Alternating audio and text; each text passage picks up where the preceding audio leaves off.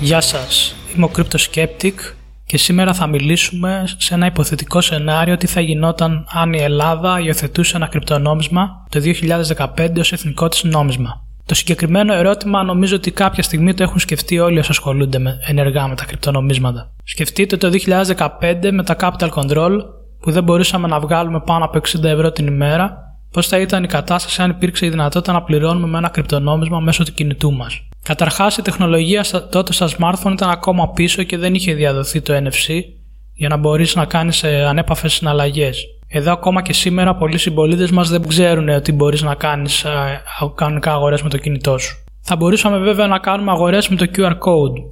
Το άλλο ζήτημα είναι οι μεγάλες διακοιμάνσει στην τιμή των κρυπτονομισμάτων που θα τα έκαναν πάρα πολύ δύσκολο να χρησιμοποιηθούν ως μέσος συναλλαγής. Κανείς δεν θέλει ένα νόμισμα που μέσα σε λίγα λεπτά μπορεί να χάσει την αξία του σε μεγάλο βαθμό.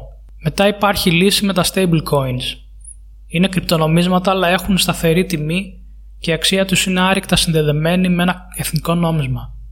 Τις περισσότερες φορές η αξία τους είναι συνδεδεμένη με το αμερικανικό δολάριο. Το 2015 όμως ήταν ακόμα αρκετά νωρίς για μια τέτοια τεχνολογία. Μόλις είχε ξεκινήσει να λειτουργεί το Tether και μόνο τα τελευταία χρόνια βλέπουμε περισσότερα stablecoins στην αγορά.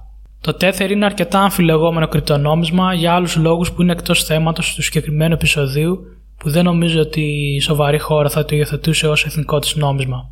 Και γενικά, αν υπήρξε πιθανότητα μια χώρα να υιοθετήσει ένα stablecoin, θα ήταν κάποιο που θα μπορούσε να εκδώσει μόνο αυτή, σαν τα CBDCs που έχουμε πει σε προηγούμενα επεισόδια. Α υποθέσουμε ότι το 2015 υπήρχε όλη η τεχνολογία που έχουμε και σήμερα.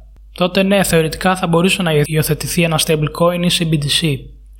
Το CBDC ή αλλιώς ψηφιακό νόμισμα κεντρικών τραπεζών που ακριβώς, είναι ακριβώς αυτό που λέει το όνομά του. Εκδίδεται από την κεντρική τράπεζα της χώρας και μπορεί να χρησιμοποιηθεί σε συναλλαγές όπως αγορές ανέπαφες με το κινητό ή την κάρτα σου. Στην Κίνα έχει ήδη ξεκινήσει να χρησιμοποιείται για συναλλαγές σε συγκεκριμένα μαγαζιά της χώρας θα μπορεί κάποιος να εγκαταστήσει μια εφαρμογή που θα την παρέχει το κράτος και από εκεί μέσα θα έχεις λογαριασμό όπως το e-banking της τράπεζάς σου. Όποτε θες να κάνεις μια αγορά, απλά θα περνάς το κινητό σου από το POS. Φανταστείτε σε μια τέτοια περίπτωση όπως ήταν η Ελλάδα το 2015, όσο θα μας είχε λύσει τα χέρια. Στην αρχή σίγουρα θα ήταν δύσκολο να μάθουν ε, πώς να κάνουν αγορές οι πολίτες, αλλά μετά από ένα διάστημα εκμάθησης θα μειώνονταν αυτό το πρόβλημα. Θα μπορούσαμε να αυτονομηθούμε εντελώς και να μην έχουμε ανάγκη το ευρώ. Το νέο νόμισμα θα εκδίδονταν κανονικά από την Τράπεζα της Ελλάδος με το πάτημα ενός κουμπιού. Βέβαια, επειδή μιλάμε για τα λεφτά του κόσμου, θα έπρεπε να έχει δοκιμαστεί αρκετά η εφαρμογή πριν βγει στο κοινό. Αυτό θα ήταν πολύ δύσκολο να γίνει, γιατί μάλλον θα μιλάμε για χρόνια ανάπτυξης εφαρμογής, έτσι ώστε να υπάρχει σιγουριά ότι θα, δεν θα υπάρξει κάποιο πρόβλημα που μπορεί να αποβεί μοιραίο. Ακόμα είμαστε χρόνια από, την, από μια ψηφιοποίηση του εθνικού νομίσματος. Αλλά φανταστείτε πόσα προβλήματα θα μπορούσαν να λυθούν. Η Ελλάδα είχε πάντα πρόβλημα με τη φοροδιαφυγή. Δεκάδες δισεκατομμύρια κάθε χρόνο χάνονται λόγω της φοροδιαφυγής. Με ένα σύστημα που όλες οι πληρωμές θα ήταν ψηφιακές, δεν θα υπήρχε φοροδιαφυγή. Ειδικά σε σημερινή εποχή με τον κορονοϊό θα μπορούσαν να δοθούν χρήματα κατευθείαν στους πολίτες, έτσι ώστε να τα διαθέσουν κατευθείαν στην αγορά. Τώρα δεν μπορεί να γίνει αυτό. Γιατί δεν μπορούν να τυπώσουμε ευρώ. Την κεντρική διαχείριση την έχει η Ευρωπαϊκή Κεντρική Τράπεζα και χωρίς την έγκριση των υπόλοιπων κρατών μελών της ζώνης του ευρώ δεν μπορεί να γίνει κάτι τέτοιο. Με το CBDC θα υπήρχε ας πούμε η δυνατότητα τα λεφτά που έδιναν για την ενίσχυση της αγοράς να μπορούσαν να χρησιμοποιηθούν μόνο για αυτό το σκοπό.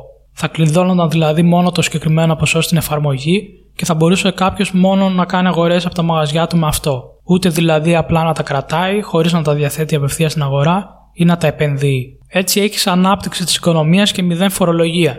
Ε, φοροδιαφυγή, συγγνώμη. Με αυτόν τον τρόπο θα έμεναν οι επιχειρήσεις που προσφέρουν κάτι χρήσιμο για την κοινωνία, επειδή δεν υπάρχει πια ο άνισος ανταγωνισμός που υπάρχει σήμερα με επιχειρήσεις που φοροδιαφεύγουν, ενώ έχουν μεγάλο κέρδος αλλά το υποκρύπτουν. Οι μικρές επιχειρήσεις που είναι νομοταγείς βρίσκονται σε άνισο ανταγωνισμό με αποτέλεσμα να κλείνουν οι σωστοί επαγγελματίες και να μένουν αυτοί που ψάχνουν το γρήγορο τρόπο να έχουν κέρδος, χωρίς να προσφέρουν κάτι καινοτόμο. Φανταστείτε πόσο ανταγωνιστική οικονομία θα μπορούσε να υπάρξει αν ο νέος επιχειρηματίας επέλεγε να φτιάξει ένα καινοτόμο προϊόν αντί να βρει την εύκολη λύση της καφετέριας επειδή εκεί είναι εύκολη φοροδιαφυγή και άρα μεγάλο το κέρδος. Λόγω της μηδενικής φοροδιαφυγής θα μειώνονταν οι υψηλοί φόροι που ταλανίζουν πολλά χρόνια την Ελλάδα. Έτσι θα μπορούσε να ανταγωνιστεί κατευθείαν τις γειτονικές χώρες στις εξαγωγές λόγω μεγαλύτερης διάθεσης του κεφαλαίου σε καλύτερα προϊόντα και έρευνα και ανάπτυξη Υπάρχουν αρνητικά που μπορεί να προσάψει κάποιος στα CBDCs, όπως η έλλειψη προστασίας των προσωπικών δεδομένων λόγω της καταγραφής των συναλλαγών σε ένα κεντρικό σερβερ ή σε ένα αποκεντρωμένο ledger. Αλλά τα θετικά είναι πολύ περισσότερα από τα αρνητικά. Στα μάτια ενός ιδεαλιστή, η λύση ενός αποκεντρωμένου νομίσματος όπως το Bitcoin θα ήταν ακόμα καλύτερη λύση σε σχέση με τα CBDCs.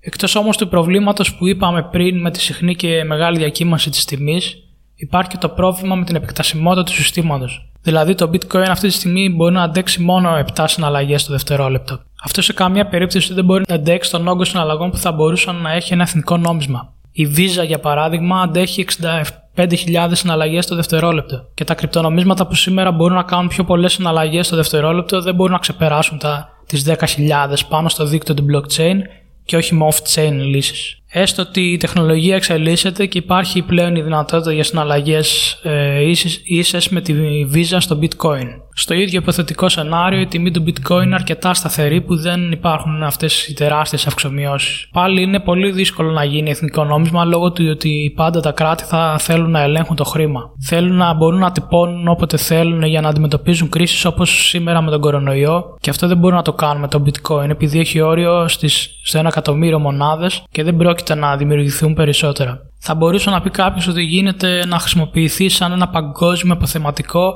όπως ήταν ο χρυσός πριν το 1971 όταν και το αμερικανικό δολάριο ανεξαρτοποιήθηκε εντελώς από τη σύνδεση που είχε η αξία του με το χρυσό. Και πάλι θα υπάρξει το ίδιο πρόβλημα που υπήρξε και τότε. Ο χρυσός ενώ είχε μεγάλη αξία δεν μπορούσε να χρησιμοποιηθεί ως εγγύηση για το τύπωμα χρήματος, επειδή η ποσότητα του καινούργιου χρυσού που έμπαινε στην αγορά όλο και μίκραινε. Σε περιπτώσεις που χρειάζεται άμεση ρευστότητα για την τόνωση της οικονομίας θα υπήρξε πρόβλημα. Υπάρχει περιορισμένος αριθμός αποθεματικών χρυσού που μπορούν να εξοριθούν από τη γη. Το ίδιο που ισχύει με τα bitcoin δηλαδή, λόγω του περιορισμού αριθμού bitcoin που μπορεί να, να υπάρξουν. Αυτό δεν σημαίνει βέβαια ότι δεν θα μπορούσε να μπει στο μέλλον σε ένα καλάθι μαζί με τα πιο ισχυρά κρατικά νομίσματα του κόσμου και έτσι να λειτουργεί κατά ένα ποσοστό σαν παγκόσμιο αποθεματικό που βασίζονται όλες οι συναλλαγές των κρατών. Αυτό ήταν το τέλος του podcast για σήμερα. Τα λέμε από την επόμενη Παρασκευή με καινούργιο επεισόδιο. Γεια σας!